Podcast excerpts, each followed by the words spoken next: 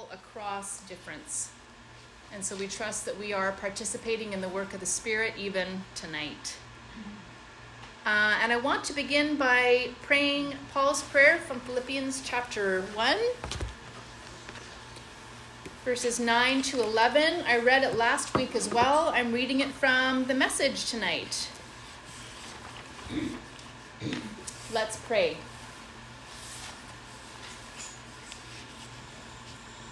So Paul writes, So this is my prayer, but we'll make it our prayer. This is our prayer that our love will flourish and that we will not only love much, but well. We pray we might learn to love appropriately, that we might use our head and test our feelings so that our love is sincere and intelligent, not sentimental gush. We pray we might live a lover's life, circumspect and exemplary, a life Jesus will be proud of, bountiful in fruits from the soul, making Jesus Christ attractive to all, getting everyone involved in the glory and praise of God. May our love flourish tonight, O oh God. May we love much and well would we use our heads and our hearts? May we bring glory to you, we ask in your name. Amen. Amen. Amen. So you'll see from your handout uh, just a brief review from last week. Our purpose for being here tonight is to communicate our convictions around LGBTQ2S plus inclusion in our church. And that is that people of all gender identities, all gender expressions, and sexual orientations must be lovingly welcomed into full participation in the life, ministry, and leadership of CAP Church. And while we very much invite honest conversation and dialogue around this conviction, CAPS leaders are settled and moving forward based on these convictions, as Robbie said last week. So that's our purpose tonight to communicate, but also to explain to you how we arrived at these conclusions. Our posture is one of humility and hospitality. Humility regarding our own opinions and interpretations of the Bible and am I sure I'm right? I'm sure Todd's right. I'm not so sure about myself, but um, I'm not sure I'm right. We might be wrong. But I, I am sure that I would rather err on the side of God's generosity rather than judgment. We are not here to change your mind, but we are here to communicate with you how I and how we came to this conclusion. So, humility. We might be wrong hospitality towards those in our church who might have different opinions and interpretations. We called this evening's uh, our the wide embrace or wider embrace, and you are all included in this wider embrace. You aren't all of a sudden out because you don't share our convictions. And our approach, very briefly, is something um, that uh, is called the Wesleyan quadrilateral. We explained that a little bit last week, and I won't um, explain it again, but you do see here those four pillars, those four ways that we um, want to incorporate as we discern what God wants us to do. This Wesleyan quadrilateral scripture, tradition, reason, and experience is something that we think uh, a process, a methodology one should use in making good theology, but it's also a reality that we do use these things when we do theology. We're not always intentional about it, we're not always overt or self aware, but we do depend on these things. And it's better to be intentional and to be overt about the sources of authority that we are listening to. And to be explicit about how our own lived experience and our own social location affects how we understand the Bible. A lot of what we're talking about tonight um, is based on Karen Keen's book, which we highly recommend to you. A few copies are available. It's uh, Scripture, Ethics, and the Possibility of Same Sex Relationships. Karen Keen is a really good writer and scholar, uh, herself a lesbian Christian. And what she offers in the book is what we're hoping to do in this series. We, we want to help you to know how to think well about something, not what to think. And Karen Keen is, is really good at doing that. Um, so tonight we're going to build on what we discussed last week. The teaching that, that Todd and I will share is going to be different, uh, building a little bit on what we discussed last week. Similar format though, I'll talk for a little bit and then Todd will. Uh, and then we're going to have a conversation with someone super special, Alex Wider. Um, it was really funny, Alex. I, we we call this wider embrace without without actually, you know, wider embrace. It's a brace of the wider. Um, and uh, anyways, we're happy to have you here, and really are grateful that you're willing to to be vulnerable with us in that way to share your story. We don't take that lightly. Uh, all right, so let's dig into this teaching stuff that I will be beginning with, and then and then Todd will. Uh, we're going to be talking a bit about in the next little bit about doing ethics like Jesus. So, in a lot of Christian circles, and I'm sure that you have run in them, um, a person or a church's stance on something like gay marriage has become the litmus test for orthodoxy. You can't be an affirming person regarding LGBTQ inclusion and take the Bible seriously. And honestly, I kind of used to think that too, I confess.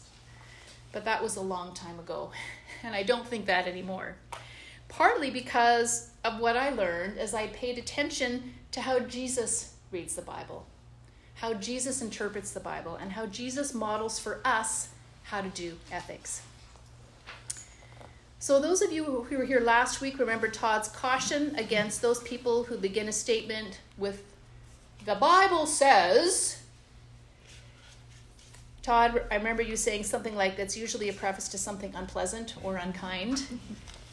Um, it's an indicator to me, probably, that this person is reading the Bible in a kind of a flat way that fails to grasp the very real interpretive and deliberative task that is required when you take something that the Bible says and seek to apply it today. Jesus doesn't say, the Bible says. But we do hear Jesus declaring throughout uh, the Gospels, especially Matthew chapters 5 to 7, whom, that we've been talking a lot about last year. Jesus says, You have heard it said. It's almost like the Bible says, right? You've heard it said, but I say to you. And what a world opens up when we hear those words of Jesus, but I say to you. And I suspect the teachers of the law at that time might also have accused Jesus of not valuing Torah enough by saying those words. But Jesus is always clear about what he's about. He's not seeking to abolish previous commands, he's not decreeing new laws. He's seeking to fulfill the intent of the original law.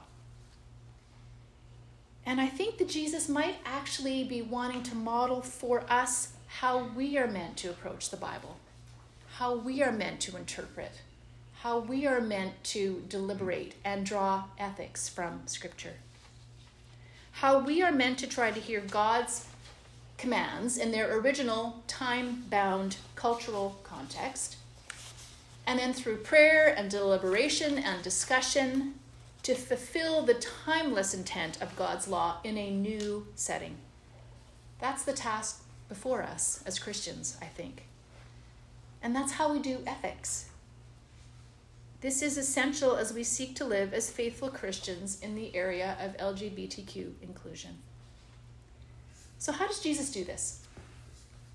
First of all, Jesus gives us the key, the interpretive key, the, the code breaker, if you like. And what is it? Super simple love of God and neighbor. Again and again, when Jesus is asked, which law is the most important one? Jesus says some version of love God, love your neighbor as yourself. All the law and the prophets hang on these two things, Jesus says. It's so easy to understand. Doesn't get discussed much, I don't think. Doesn't get argued about. And it's seen somehow as a separate category that doesn't actually impinge on any other Christian theology. Have you noticed that? Loving God and neighbor, sure, yeah, okay, I know we're meant to love God and neighbor, but what does God think about gays? It's like, no, these, these two worlds actually are meant to intertwine. Loving God and neighbor is at the heart of the law. That's what Jesus tells us. And so that needs to be the interpretive key through the lens through which we see anything that God declares. Another way of saying this, this interpretive key, uh, loving God and neighbor, Jesus also talks a lot about righteousness. He talks a lot about righteousness in the Sermon on the Mount, especially. And we talked a lot about this last year that righteousness, uh, another way of understanding that word, is right relatedness, right? It's, it's not about um, seeking a purity of faith, it's about seeking to be rightly related to one another, to our neighbor, to the other, to God, to creation, to ourselves. Right relatedness. That's another way of understanding the interpretive key to all of God's commands. It's not always easy to do this. What we're talking about is not clear cut, it's not formulaic. But if you try and seek the interpretive key, the, the intent, if you like, behind all of what God is saying, is somehow God is trying to get us at loving God, loving neighbor, greater right relatedness between one another or between us and God, then somehow I feel like we get closer to understanding Scripture.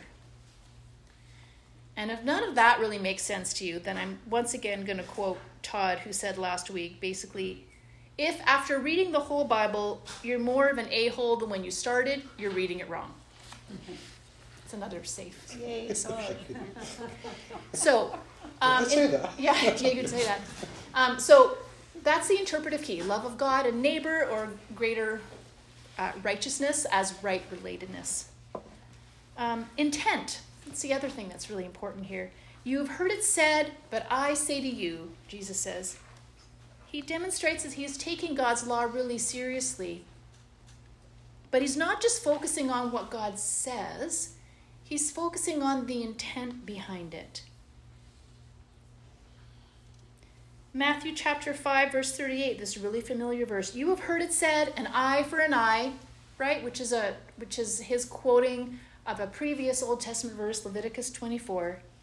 An eye for an eye, a tooth for a tooth, right? If someone takes out your eye, well, then you take out their eye. But I say to you, Jesus says, if someone hits you on your left cheek, offer them your right. Jesus is not saying that law was stupid, here's a better one. He's saying, actually, if you, he didn't say all this, but it's actually true. If you think about the context and the culture, the original command was spoken by God in the midst of a shame based culture, a culture that was pretty violent, actually. And so the intent behind that law, the intent to foster more love of God and neighbor, was to limit the damage. Okay, if someone takes out your eye, you can only take out their eye. You can't take out both eyes. Jesus knew the intent behind it. And so then he says, you know what? That's that's what God said back then. And the intent was to limit the damage you could do. But how about a better way? If the intent is to love God and neighbor, and the intent is actually to, to, to limit the harm that you would do to someone who's hurt you, why don't you go even farther and, and walk the way of peace with them? How about a nonviolent response? How about, how about going even further with that original intent? Jesus looks at the original law, understands, because he's God, understands it perfectly in its context, sees the intent behind it, and seeks to reinterpret and reimagine that for a new time, a different culture, and shows us the better way. Us, shows us how to get closer to that greater right relatedness or love of God and neighbor. So, the interpretive key loving God and neighbor. Looking at the intent behind something is also a part of what Jesus does. And the final thing is Jesus is responsive to human need and suffering. We see this everywhere, of course, in how Jesus extends um, compassion and healing towards those who are hurting. But even in the area of, of law keeping, Jesus does this. When you look at how Jesus talks about the Sabbath, he, he breaks the Sabbath laws according to the Pharisees, but he doesn't completely disregard the intent of Sabbath. Sabbath was a good thing, and Jesus always valued Sabbath, but he always took us back to the original intent the intent of entering into to rest or, or greater love of God in the midst of that Sabbath rest. And so, is it okay to do a good thing on the Sabbath? Yes, Jesus would say. It's always lawful to do good on the Sabbath, even if that's technically work. So we find Jesus healing on the Sabbath, which is, of course, scandalous back in that day. But Jesus shows us a better way to keep Sabbath. He doesn't do away with Sabbath, but in response to human need, he shows us a different way forward. Sabbath was made for people, not people for the Sabbath, he says. So Jesus does all these things all the time. He, he even does it in his teaching on divorce, which Todd will talk about in a few moments. He talks about a law, the intent behind it, and the accommodation necessary based on human need. What if we are meant to use this approach that Jesus offers, that we see him doing all the time? What if we are what if we are meant to approach scripture this way? What if Jesus is equipping us to do what he did? Let's try on a few, shall we? Leviticus 18:22 and Leviticus 20:13 are two of those clobber passages that we often hear from those who would want to take a more traditional stance against LGBTQ inclusion. And it's some version of do not have sexual relations with a man as one does with a woman. That is detestable. Well, what do we know about the culture of that time that would help us understand what these commands are trying to foster. What do we know about the culture? We know that it was patriarchal. We know that it was heteronormative. We know that there were fixed gender roles. We know that there was no understanding of a fixed sexual orientation, just acts. It's interesting to notice if you read through any of those verses that have an exhaustive catalog basically of who you should not have sex with, or what you should not have sex with. Nowhere in those passages is it mentioned that a woman should not be sexually intimate with a woman. It's interesting to notice that. There are many reasons why, including the idea that it was only men's seed that was thought to have procreative potential. So a woman doing something with a woman wasn't really considered sex. Interesting fact for you, perhaps. In any case, all that context helps us to understand that the intent behind the law maybe was not what we think. It was not meant because there was no understanding of a fixed sexual orientation. All these laws were talking about how these people, God's people, were meant to be distinct in their culture from the other nations. How are you going to show the world that you are different, that you are my people, that you are holy? These purity codes in Leviticus are spoken to a community under pressure to maintain their identity, to not conform to the sexual and societal norms of the surrounding nations. The intent behind those laws was to love God and to love neighbor by being a people set apart. Noticing all this, how might we fulfill the intent of these laws today? How might we, as God's people, show our distinctiveness and that we are set apart as God's people today? There are many answers to that question, and some people think that maintaining the prohibition against same sex relationships is how we maintain our distinctiveness.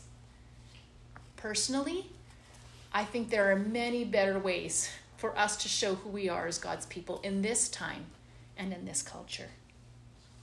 Given the thousands of years that separate our two cultures, given the many differences that exist between this time now and then, what are the ways that God might call us, his people, to be distinctive in the world today? That to me is a much more interesting conversation, a much more interesting question. What better way might the Spirit be inviting us into? You've heard it said, do not have sexual relations with a man as one does with a woman, Jesus might say. But I say to you, what, I wonder? What might Jesus say to us? That's the question I want for us to lean into. I don't feel like I have the authority to answer that for all of us. But I think as a, as a community, we are coming closer to the answer. And in case I haven't convinced you yet that Jesus wants us to be having these kinds of conversations, in case I haven't convinced you yet that Jesus is modeling this for us in the Gospels in order to pass the torch on to us, we can read the book of Acts and see that the Spirit of Jesus is doing exactly the same thing there. You have heard it said in Deuteronomy 23, verses 1 to 2, that no one who has been emasculated by crushing or cutting may enter the assembly of the Lord, and that no one born of a forbidden marriage nor any of their descendants may enter the assembly of the Lord, not even in the tenth generation. You have heard it said that. But I say to you that the first convert to Christianity in Acts chapter 8 was an Ethiopian eunuch whose presence in the people of God is entirely contradicted by Deuteronomy 23. And I want to suggest to you that Jesus is showing us a better way. Or to paraphrase the words that come out of Peter's mouth in Acts chapter 10 you have heard it said that no Jew should associate with a Gentile. But, Peter says, God has shown me that I should not call anyone impure or unclean. See, there it is again. The Spirit of Jesus leading us through a better way. Not a way that abolishes, that completely abolishes the intent of what came before, but a better way to help us reach that love of God and neighbor that Jesus desires for us, that greater righteousness. Jesus says to us in, in Matthew 6 unless your righteousness exceeds that of the Pharisees, what kind of righteousness is he talking about? Well, he's talking about that right relatedness, right? That right relatedness between us and the LGBTQ community, I want to suggest. The righteousness between us and, and indigenous people, that greater righteousness, that greater right relatedness. That's the better way. And I, I see our way forward this way in this issue by greater and greater hmm. embrace. So it's not an easily applied formula. It is a communal process we're talking about that we've already been on for a while. It requires humility and it requires dependence on one another and the Spirit. But it's a more spacious, it's a more hopeful, it's a more integrated way, and it is the better way. Way better than the Bible says. Over to you. Amen. Take it away, Todd. Amen. Um, I think to move to, to what I'm going to say, why don't I know we opened in prayer, but um, I think to just take a bit of space from what Kim has said. Uh, because I think there's a lot of invitation there. And we're, we're gathering like to think about ideas and to talk about moving in a particular direction, but when it comes down to it, it it's like, Lord, give me ears to hear. So I'll just take a minute of quiet for you to mm. come before the Lord.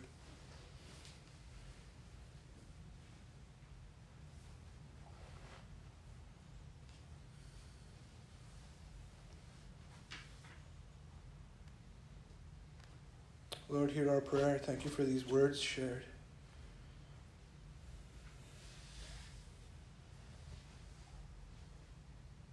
You never leave us or forsake us, and you,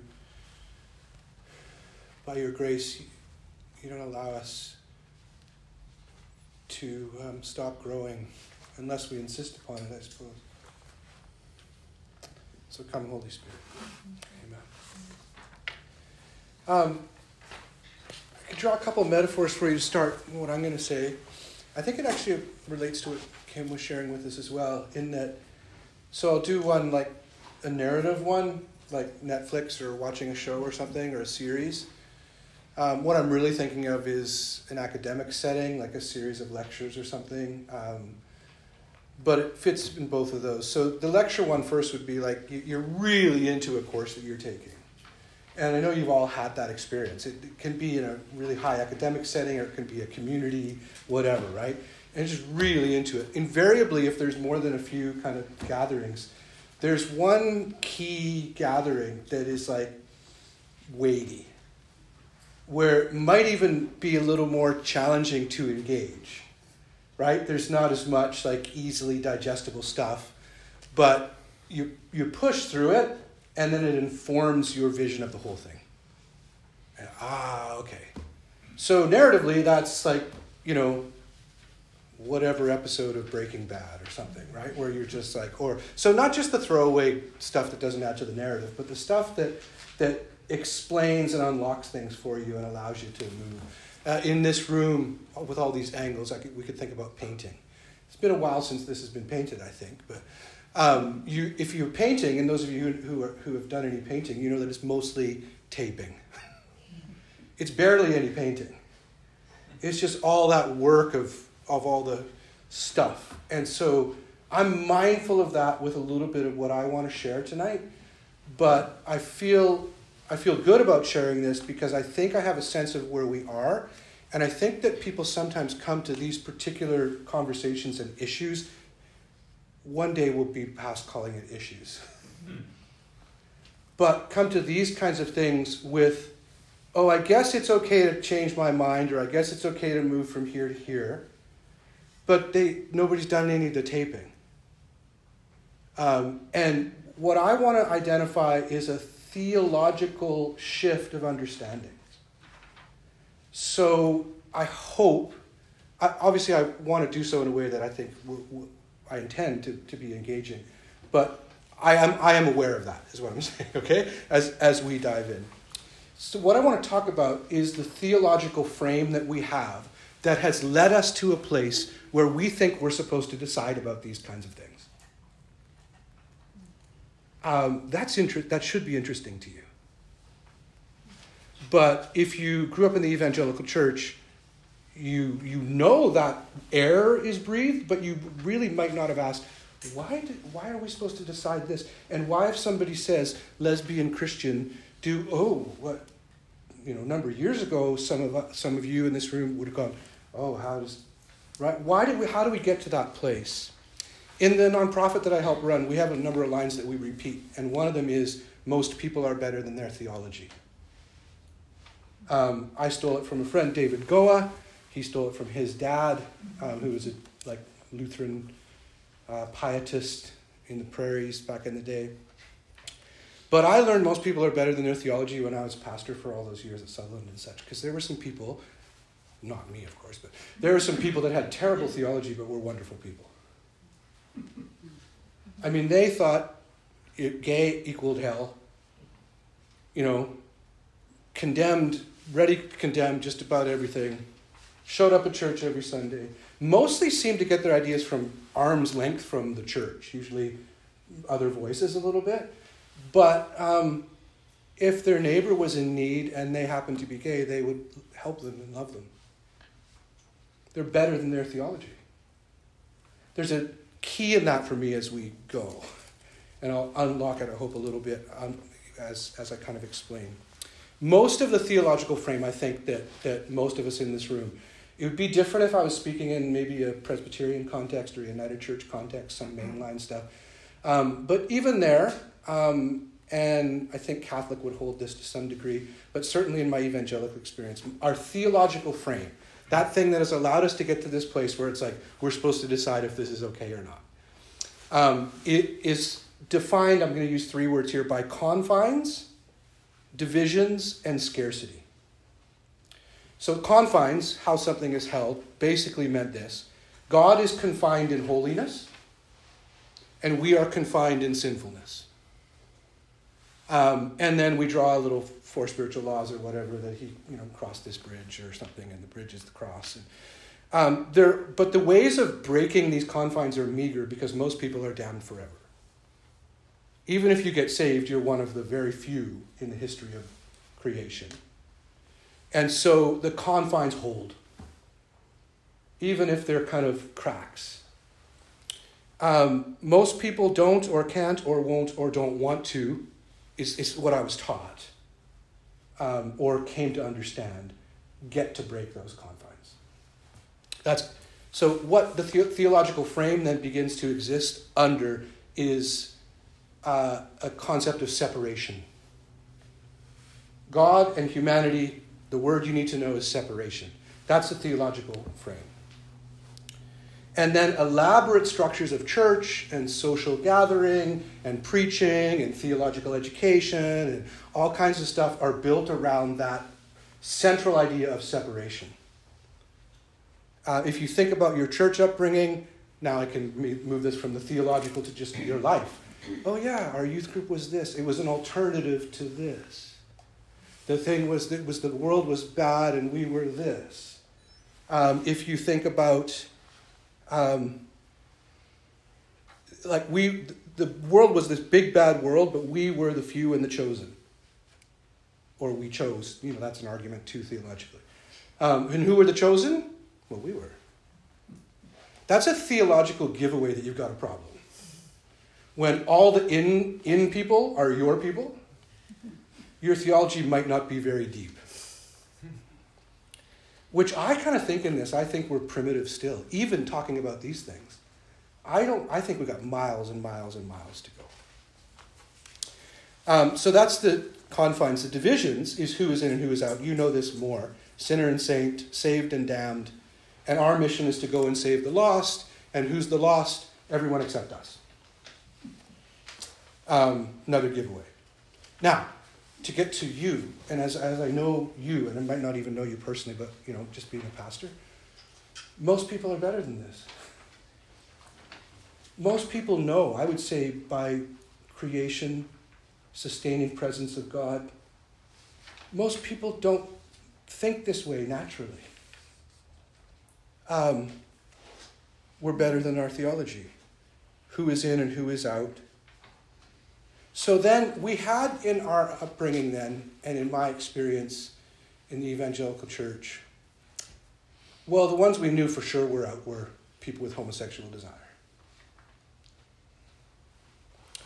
Um, so, and I haven't actually really changed my thinking on this at all. I, I always as I told you last week, always struggled with the fact that why why are we so against gay people? I, I didn't see it scripturally in the rest. But so confines, divisions, and scarcity. Scarcity is salvation. Most people are not saved, is what we were told. That means that salvation by itself is, is scarce. Um, Jenell Paris, who I meant to quote last week, she's an anthropologist, and we referred to her writing last week. She said it's, it's breaking that fallacy that we measure in our Christian faith, we ought to measure others by their morality rather than by their belovedness. Because if we're measuring them by their morality, we can write ourselves as okay and we can keep the separation. But if we're measuring them by their, by their belovedness, we can't be separate. So I hope for a better theological understanding, and I think it's there and I think it's entirely scriptural. Uh, it has to do, Kim kept pointing at it over and over again with the words we and us.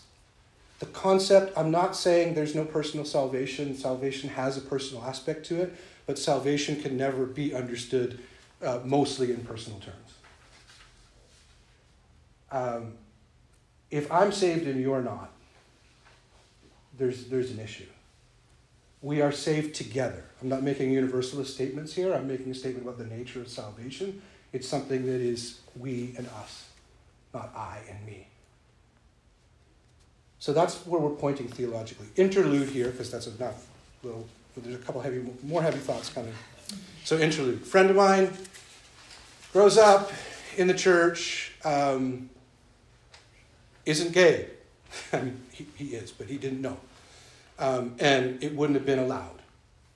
And so then become like takes on leadership roles, all those other, other kinds of things. Goes to university, secular university, which is a funny term too, um, and then starts to starts to examine this a little bit in terms of his own life and desire and whatever else, uh, but still thinks, well, this is just this isn't right, so I'll I'll fix this like things can be fixed in my life so far to this point goes and sees a counselor, Christian counselor, um, and the Christian counselor, I, am not ascribing motivation here, right? I don't mean to mock the counselor. I do mean to mock the, the theology a little bit. Um, the Christian counselor says, well, and would give an exercise each time to this individual. So on this particular week, they said, um, what you need to do is you need to go home and watch some sports and, and then find ways that when you're with your friends, you can talk about sports. Okay. If you just learn how to do some manly things, will help you overcome. So I have a question. How does that happen? It's a theological frame, trying to make someone acceptable. What are we doing when we do that? That only exists in the frame of exclusion, separation, um, conforming to one idea that's deemed acceptable. But this is Jennings, a paraphrase of Willie Jennings God moves towards us all. And if he's not moving toward my friend before he learned to talk about football, then I have a theological misunderstanding. Jennings, God moves against the insularities of life, the things we use to close and separate ourselves off from one another national, cultural, ethnic, economic, sexual, and racial. Seeking the ground of deeper belonging, one with another, as Kim was saying, joined to another who remains another because they remain different than us. Mm-hmm. Morality is towards, not against. So, theological concept number one incarnation. Incarnation in a frame of we and us and God towards rather than God in that separate understanding. Incarnation makes sense in that we frame. It actually doesn't make good sense in the, in, in the theological frame that I picked up growing up. Because it incarnation breaks all the confines. God became flesh. So, Philippians 2 Jesus Christ, being in very nature God, did not consider equality with God something to be grasped, right? But he emptied himself, like his, of even his identity as God. He emptied himself, took on flesh, took on the form of humanity, and became obedient even to death, even to death on a cross. That at his name, that God would exalt him. That's his exaltation, is this. So, what's been one of the the throw terms, the, the accusational terms in, in any kind of social issue stuff, you ready for the words? It's going to be trigger, trigger warning. Slippery slope. if what I just described to you from Philippians 2 isn't slippery slope, then that's where I could put some profanity in here. There's no slope slipperier than this. Being in very nature God, descended to death and hell. I know you're getting to know me by now, so I wrote a song about it. And it is My Hope is Built on Nothing Less Than Jesus Christ's Slippery Slopedness.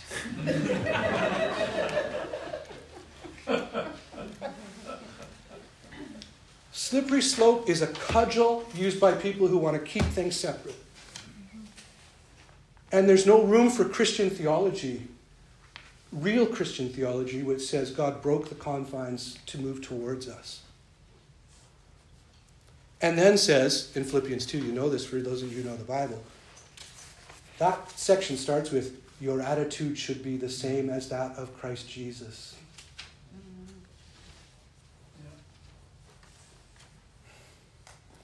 Like, I get upset by this not only for my brothers and sisters who have different sexual identity who have been so hurt. I get upset by this for Christian theological reasons. The damage we've done to our own theological, the beauty we have to offer the world. Because we've allowed loud voices and scary presentations and separation distortion. Anyway, the second concept is creation. That's a theological concept, creation. It's not just a. And the, the term creation ordinance is one that will come up um, in some defenses of uh, exclusionary understanding. So, this is the way things are meant to be. So, creation has this set, it's supposed to be that way, the way things were supposed to be from the start. And which I always found curious as a Christian because I thought, well, who cares? Like, I thought we were talking about Jesus. I, you know, and that everything moves towards Jesus, not that Jesus serves the way things were supposed to be. Um, so, of course, the the horrible way of saying this, where you know people would, I'll say it just because this room feels safe. Um, it is God created Adam and Eve, not Adam and Steve.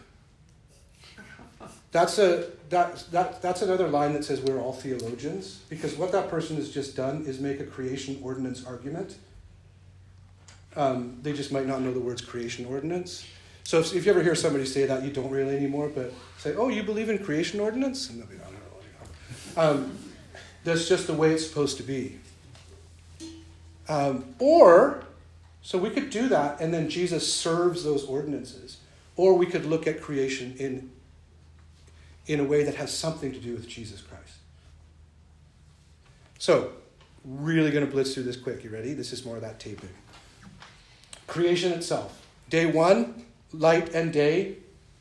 There's a day and a night. The first day is good. That's day one. Day two, waters and sky. So all this confusion is kind of dealt with. There's waters and sky, then, and that's good. Second day. Day three, water and land. So you have your first kind of separation that way. Vegetation, growing things, seeding things, all day three. Good. Things are growing and seeding on day three. Day four, the sun and the moon, the lights that govern the day and the night. Right? Day five, God fills, this, fills the seas. Day six, that's where we shine, people, humans. Day seven is the ultimate creation, which is not humanity. The ultimate creation is rest. Sabbath, shalom. Um, if you're going creation ordinance stuff, you'll notice in the account I just gave, running through them, if it's the way it's supposed to be, vegetation and seeds and, and the first day come before there's a sun. Mm-hmm. So we've got a lot of work to do scientifically if we're going to hold on to creation ordinances. if the stories aren't written this way, So instead, another offering. So this is this is a correction, I believe. Actually, I don't like using that word. This is more Christian, I would say, as I experience my faith. That creation in my Christian faith has to do with Jesus, right? As Kim was saying, Jesus is the fulfillment. You know, from Colossians and other places. In him, he is before all things. In him, all things hold together.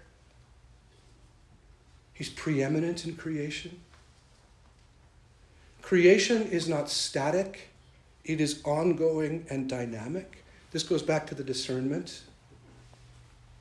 It's creation's fulfillment or peak, so different than Sabbath in a way. Creation's peak is not the end of the account in Genesis. Creation's peak in Christian theology is Jesus Christ. The one true human, the one true light, the revelation of God. And what does Jesus say? Come to me, all you who are weary and burdened, and I will give you rest. He's also Sabbath. And Jesus joins people together. It's the we view rather than the separation view. But Jesus has been enlisted into this theological frame of fear and division that we've held for so long. We don't have to hold it, and we don't even have to be angry about it. We can just do better. The reason we don't have to be angry about it, even though we can feel bad for the pain caused to people, but the reason we don't have to be angry about it moving forward is that there's more heft in truth and power in, in the joining theology. It doesn't need to be protected, the other one needs protection. Uh, so when I'm writing this, I had in my mind an old U2 song, Bono lyric. Can't remember what album, but it's called What If God Would Send His Angels? Uh, and it says, Jesus never let me down. You know, Jesus used to show me the score. Then they put Jesus in show business. Now it's hard to get in the door. Um, Jesus got put into the business of condemning others. And then well meaning Christians, I mean it, mostly well meaning Christians thought that's what they were supposed to do decide. What's our stance on that issue and that person? What a terrible thing to do. It's not just that we need to accept, it's that we need to repent. Mm-hmm.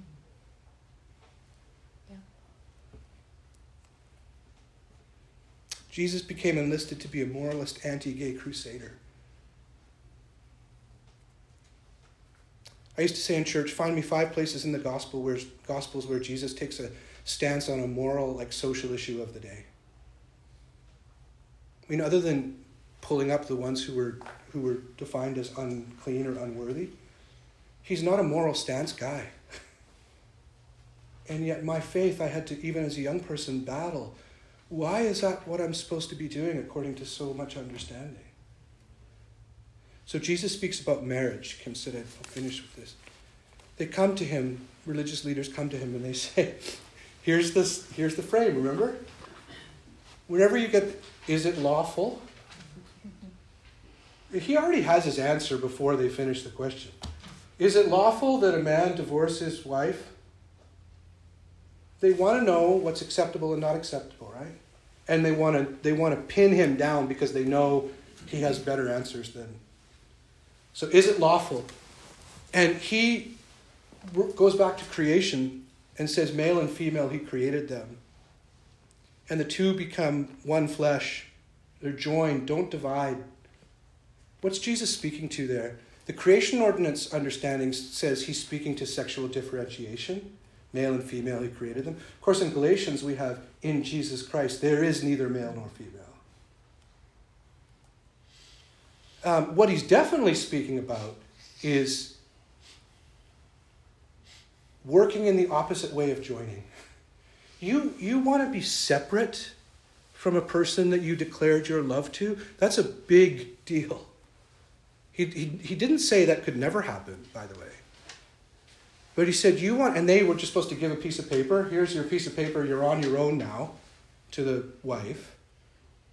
And Jesus basically rejected that and said, why would you treat someone like that? It's a person. Thomas Merton, um, Trappist monk, he talked about this kind of thing.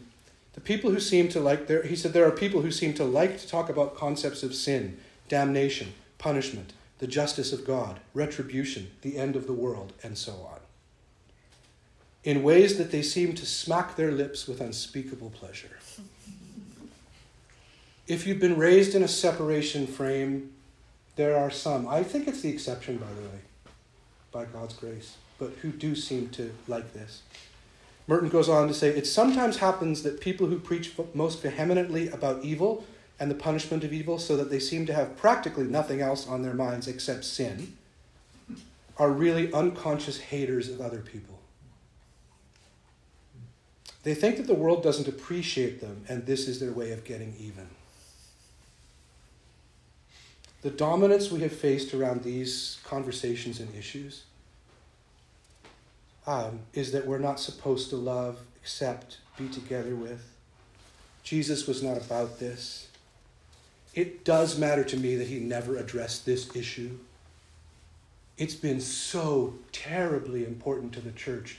And this particular was obviously not terribly important as a, like, you know, a, keep these people away to Jesus. And he broke every barrier of his day. So, the last bit Willie James Jennings. Um, talking about our Christian history, which he would say this as well, and he's speaking as a black American.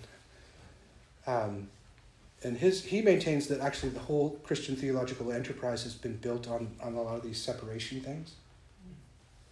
And he's arguing for better. But he does say there's much good in Christian history, obviously. But Christian history also, he says, includes forced conversions, evangelism at the tip of a sword, hollered threat. Like anything that is believe or else is a failure. Karl Barth, one of my theological heroes, became friends a little bit with Billy Graham, liked him as a person, and thought he was quite great and everything, but then went to one of the crusades. I was a counselor at the Billy Graham crusade. He went to Billy Graham crusade and he was writing about it later, and he said, I. And someone asked, Why are you saying that? He was Swiss German, so he said, I. Um, and he said, uh, You know, he, he was great, gifted preacher, but then he, then he heated up the fires of hell and they came running. And he said, This is Barth, you don't have to. He said, The gospel cannot be presented at gunpoint.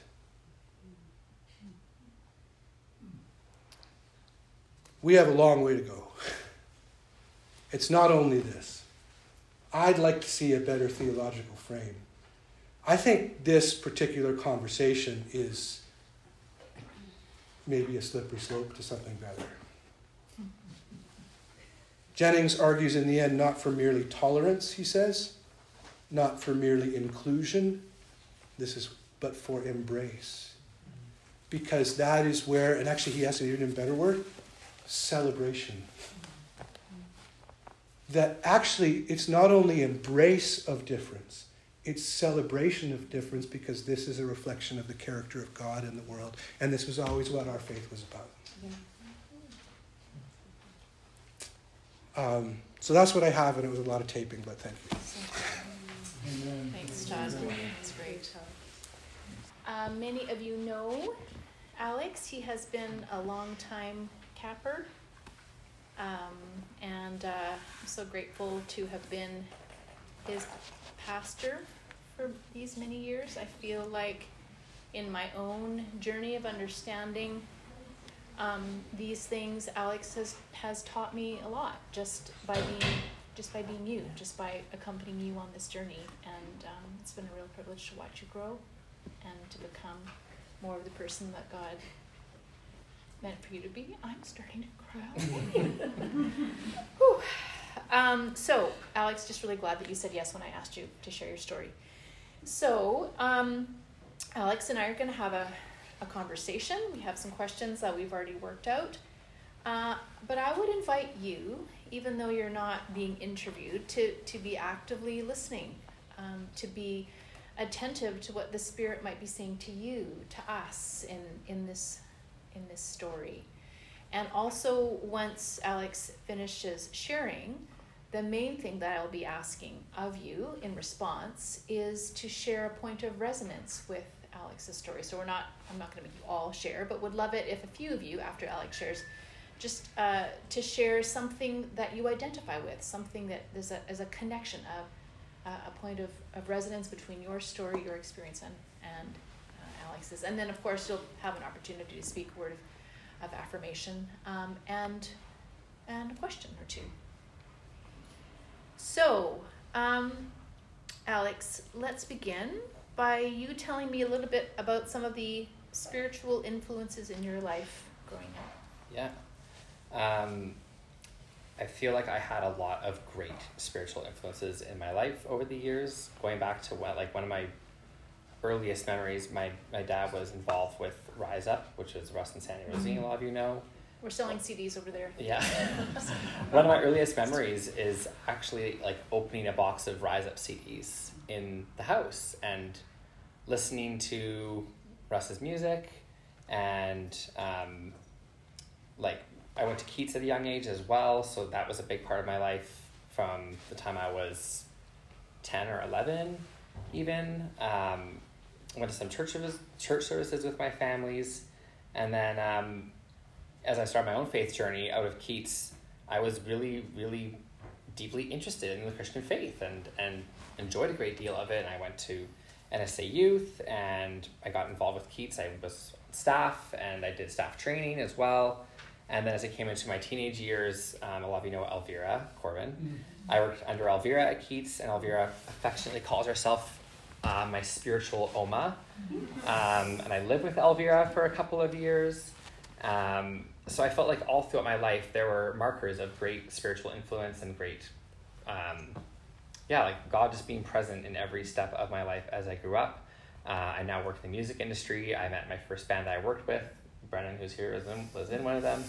Um, I, we met at Keats as well, so I feel like I can like see how God's influence has been there through every step.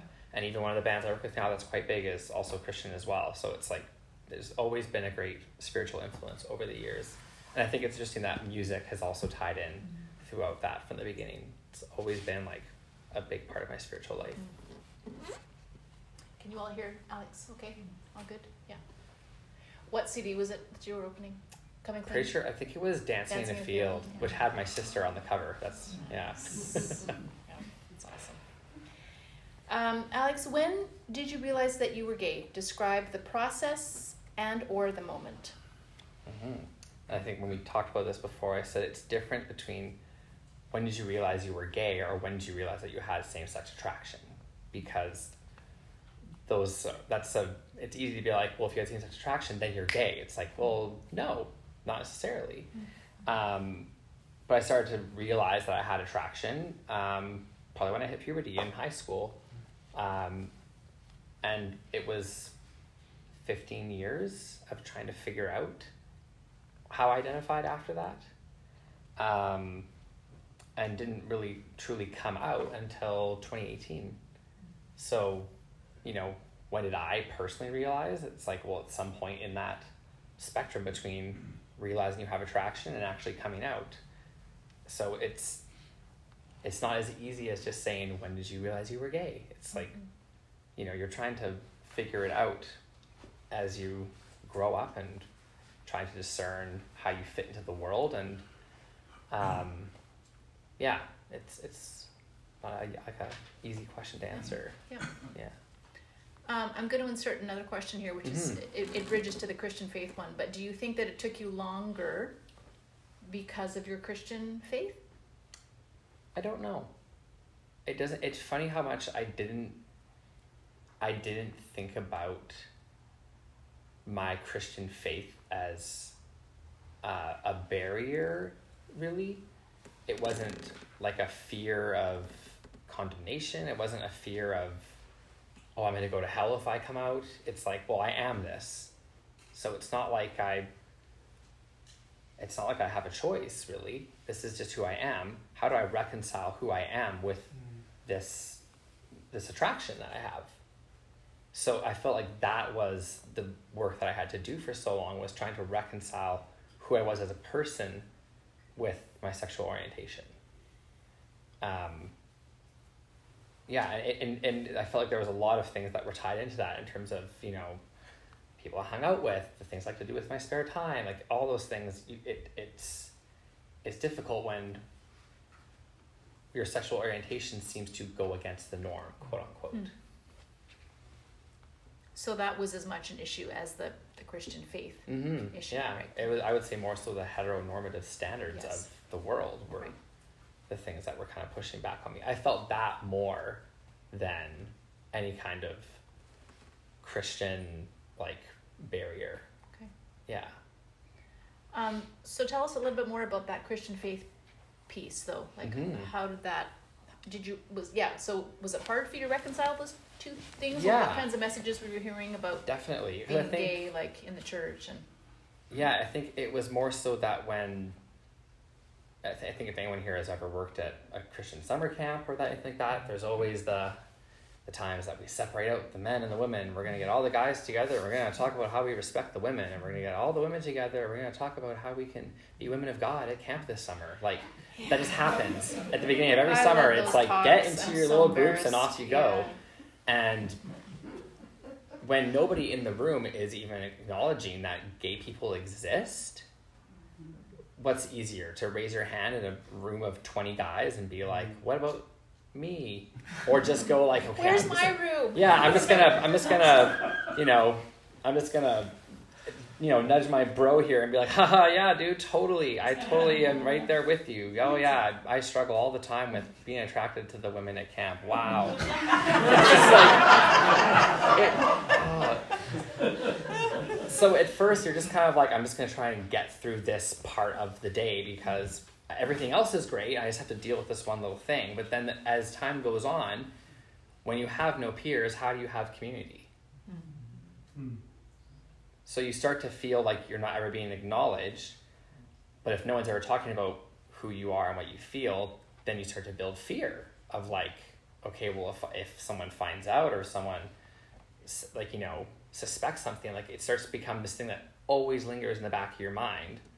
So you start to see how the mental health aspect of this it just it's like this thing that's always hanging over you always nudging into every conversation you have with any person. You know someone says like you know hey i need to talk to you about something i heard. Then you're like it just you felt like that that cold like fear like go through you where you're like oh gosh do they know? Um so yeah that was like that i think that's like one of the things that i the only thing i can remember about homosexuality even coming up when I was at camp was um, one time living waters being alluded to. Someone's like, oh, and by the way, if you ever uh, feel like you're struggling with same sex same sex attraction, there's a thing called living waters you can go to. And that was like the only thing. And then other than that, everyone was kind of like, oh yeah, but that's none of us, and moving on. Um, so again, and, and so again, it's like, how do you expect an 18 year old to have the confidence at that point to walk up to some Christian leader and be like, I think I'm gay. Mm-hmm. Tell me about this. That sounds like it's for me. It's again, it's like it's easier just to put that aside and go forward with the other things that are good for now. Mm-hmm. So it sounds like actually, like I haven't heard you say anything that you picked up that was condemning, but it sounds like the silence actually was like to- toxic silence almost, right? Yeah. Like this, it was the silence that was that made you feel sh- wonder if you Yeah. should feel shame. Yeah, exactly. It's like just being completely left adrift to try and figure it out. Which, that right there, I, I said, to, I think I said to you, I said, you can see why so many LGBTQ people just leave the church. You're all of a sudden just going, well, there's no one here that's identifying the way I am, and no one's talking about me, and no one's acknowledging that I even exist. If we're trying to preach a community aspect and inclusion and, and love and acceptance, but you're never being included in that, you're just going to go, okay, well, I'll go find out where that place is for me. Um, I'm inserting another question here, Alex. Uh, like, what would, what would have helped? You, what would have it helped you to hear at Keats at church?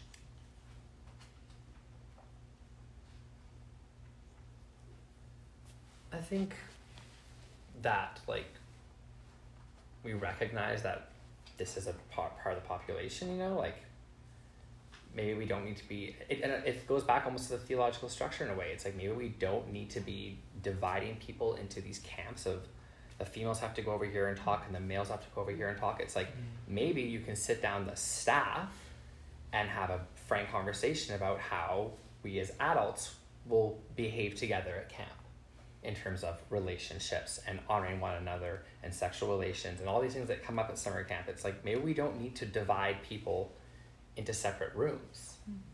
Maybe we just need to have a conversation with everybody in the room. Mm-hmm. So it's not as much as being like you need to be like, all right, you know, everybody, and hey, gay people too. It's like, you know, how about we just have it? It's like you just have everyone in the room, and then it's not Yeah. such a big deal to try and and you know, and that's I, I wrote down here restructure our approaches. I'm like, that's the number one thing I think is like we just restructure how we've the, the way that we've always done things clearly isn't working. Mhm. So maybe it's time that we change the way that we do things. Mhm. Yeah, it's interesting. Even just to go back to what Todd said, like you know, that separating the, the guys and the girls, like that's that's a theological statement, right? It's a theology that's underneath that practice. Mm-hmm. That's so interesting. Um, any more you want to say about reconciling Christian faith and your orientation? Before we go on to the Um, next question. I never felt like my faith was separate from any of it. Mm. Um, I always was greatly aware of God's presence. I always, um, I've always felt His His urging and nudging towards certain things in my life, and the greatest thing that I felt was, how can you say that you're a child of God if you're trying to live a lie, and say that you're straight? How can you how can you say that and then go out and lie to people every single day? And if who I'm created to be is a perfect child of God, that's who I've been created to be. This is the way I'm made. Mm. Then I have to be faithful to God and be who I am. And so when I made like that kind of personal revelation, um, I thought it was interesting. Like like the the first person I actually came out to was Brennan, and I was I just like was having this revelation. He was like, "Well, what do you think? Who do you who do you want to talk to about?" it? I said, "I think I want to call Kim. I think I want to talk to my pastor because I think I want some guidance through a big, major life revelation." And the person that people often turn to in those times is their pastor or counselor, and like my faith was always fully tied into it. It never was a separate thing that was like okay, so you're gay, so now how are you going to take these two things that are like oil and water and, and, and make them go together? It was like, who I am is gay and a Christian.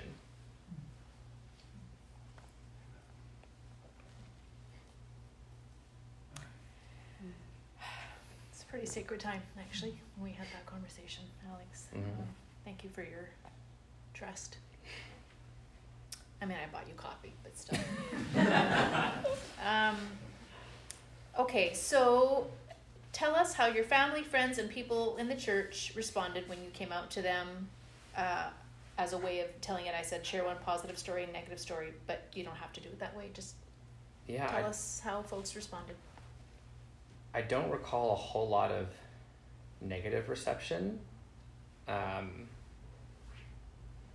I feel like one of the things that you subconsciously do as a closeted person is weed out the people in your life who could be uh, Like preemptively? yeah is like you know i'm not going to associate with people who think this way or talk this way um, i had a great deal more of like i think a lot of the fear i had around coming out conversations were being treated differently by certain friends or having certain jokes i had with certain people being interpreted differently or it, it just you have to rethink about all the things that you've done with certain friends and like uh, you know and a couple of those friends were the ones who really in the end were the most moving conversations for me that they were like i don't know why you'd ever think this would be an issue. I just like want you to know i love you and like you know you're like you're my best friend i just love you. That's like there's nothing more to, to have to reconcile there. Um, the difficult most difficult conversations were the christian friends or people that i knew that responded with the classic well you know sin is sin and um, but I love you, you know, but you know, hate the sin, not the sinner, and it's like, Oh, that's another one of those oh, triggers. yeah, and, and, but I'm like, it, it'd be the equivalent of someone saying, if you asking someone to forgive you, and they go, well, I don't forgive you, but I'll continue hanging out with you. It's so backhanded that you're like, you don't actually love me or accept me. You just told me that you think who I am is sinful, and you're going to love me, but you're going to hate my sin, which is who I am. So those things don't go together. I don't know how you can say you're going to love me and yet also hate who I am.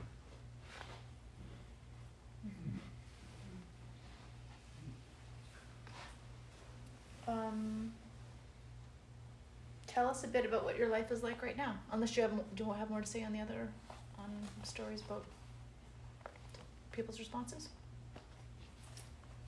Um, yeah, I, I, I- I don't feel like I had like a whole lot of like a remarkable Okay. Yeah, that's fine. responses. Like there, yeah, the people that I was like stalling on telling, even turned out to be like, Hmm. by the way, like I heard, and I, I don't know if like that's preventing you from wanting to see me or hang out with me, but like I love you and I don't care. Mm. Um, so I think that was like one of the things I wrote down was the urgency aspect of like, yeah, we can't continue to have a conversation about maybe making a decision or a, a conversation around dance around the issue. It's like there's an urgency of like these people need to know that they are loved and accepted now Mhm. before, yeah, before we lose any more.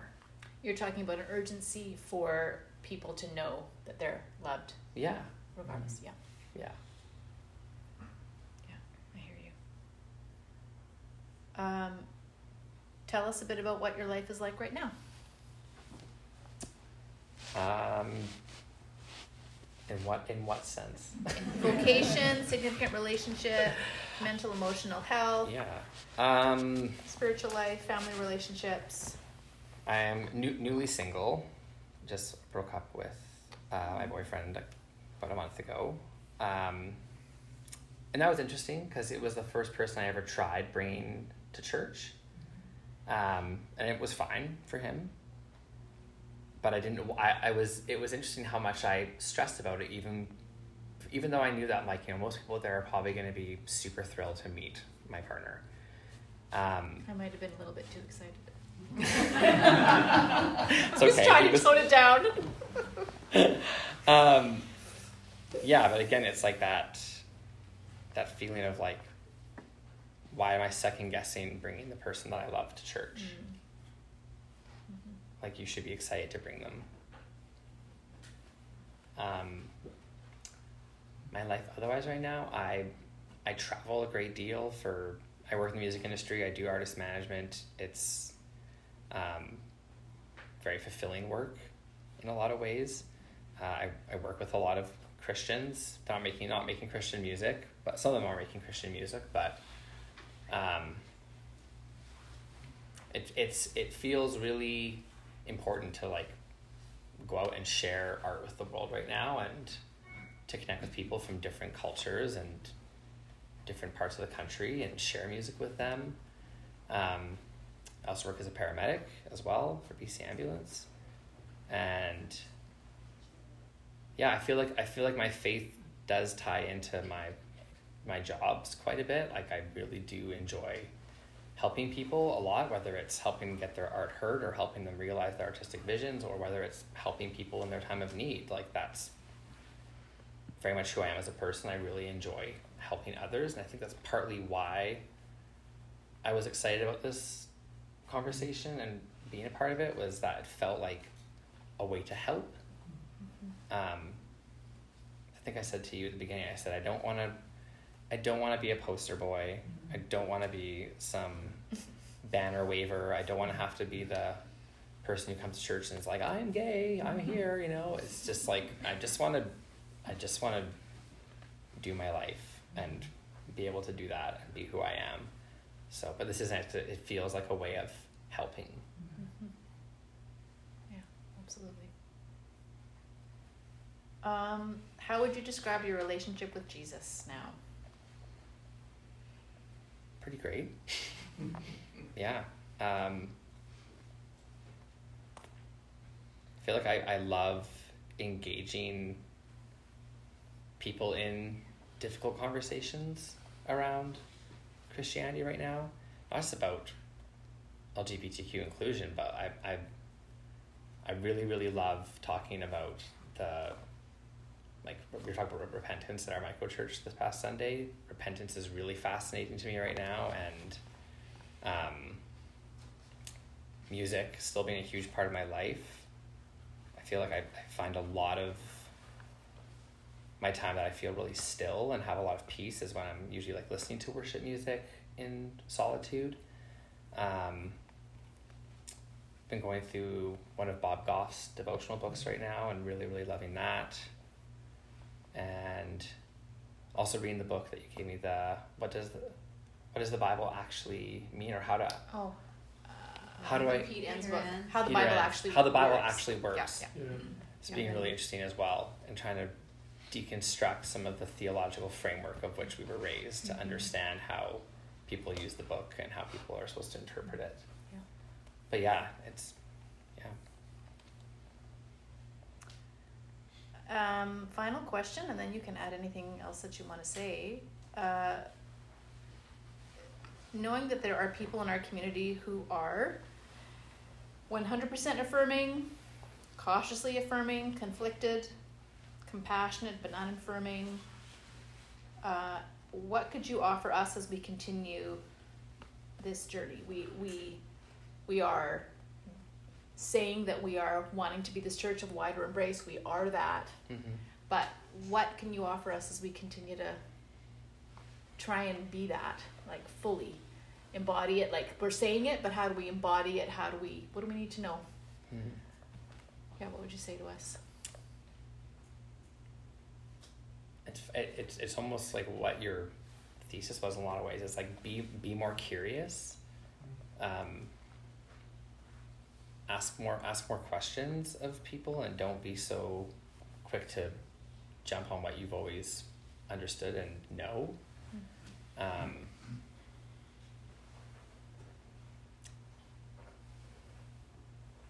it's a tough. That's a tough. That's a loaded question. I just I, all the thing, the only thing that came to mind was just like to be more curious. Be more curious is actually a pretty brilliant response. Yeah. Um, a follow up question. Just do you want? Do you have any more to say about that sense of urgency that you feel? Because we we touched on it a little bit Mm-hmm. over coffee. We had that. I heard it from you. Just tell us a little bit more. About, like, tell us about that urgency. Like I urgency unto what? I've I've there there feels like an urgency to get to, to like move to the to the next step already is what I feel because Next step being what? Saying that you're an affirming church or that all people are welcome and removing the LGBTQ thing, just saying all people are welcome. Like everybody is welcome, every race, you know, gender, gender expression, sexuality, everyone's welcome. Because the thing that I've, it's, it's been a very, very interesting place to stand because I, we talk about the, the bridge metaphor of like, these are like bridging conversations to get from one place to the next. It's like often I feel like I'm standing on this bridge mm. where it's amazing how often when I bring up my faith with guys that I'm on a date with, I would say almost nine times out of ten, most gay people are like, okay, I've, I'm so glad to hear that you have a spiritual life because I've always wanted to talk about my spiritual life, but I've always been felt like I'm not supposed to have a spiritual life if I'm a gay person. Mm-hmm. And I'm like, what has been instilled into them that somehow if you are gay, you therefore cannot have a spiritual life? Mm-hmm. And Nine out of ten. I, it's a, it's amazing. I would say almost every guy I've gone on a date with usually is like, oh, I have a spiritual life. Oh my gosh, I'm super interested in in faith, and I'm super interested in in the idea of God, and um, I feel an urgency because someone's like, hey, I'm interested in faith. Yeah. Where what do you say to a person like that? Oh, you should come to church with me. I will come to my church. Oh, sorry, my church. We're not. Well, we're trying to figure it out. We're not sure where we stand right now. It's like there, that's where the urgency comes in. Of like, it's like these are not, these are not people that we're like gonna go and have to find, or we're gonna have to, you know, comb through, trying to find people that are interested and have LGBTQ status. It's like these people are out there right now, and they are looking for a home, and we are failing. Like we are failing every single day that we continue to stall and not say that we are affirming. And the longer that goes on, the longer that like, you know, more people are like, you know, that are gay that are walking away from the faith. It's happening every single day. And it's it breaks my heart whenever I meet another person who is gay who is like, Oh, I grew up in the church. What happened? Well, I came out and my parents told me to, you know, get lost. Oh, you know, everyone that I knew, all my friends turned their back on me. And I'm just like, how is that modeling God's kingdom? How is that being like Jesus? Mm-hmm. It it's and that's where the urgency comes in for me. Of like it's just like it's not it's not a eventually thing. It's not a hopefully tomorrow. It's like right now. It needs to happen right freaking now. That's urgent. Yeah. And for me, it's also because I'm like, because I want to get off this damn bridge. I just want to go and bring my gay friends to church. Yeah. Can we just do a gay Sunday? Can we just do gay Sunday?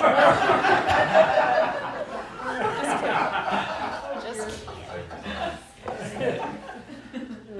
Um, and just so you know, Alex has never actually said like we've like you've spoken really, really passionately right then. Like this, these events are not happening because Alex said, "Kim, you have to do this." Like just Yeah. like just so you know, like Kim came to me. yeah, I did. Uh, but I invited you to speak about the urgency because I know you feel it. Mhm. Um, so I just wanted yeah, to be clear about that. Um, so.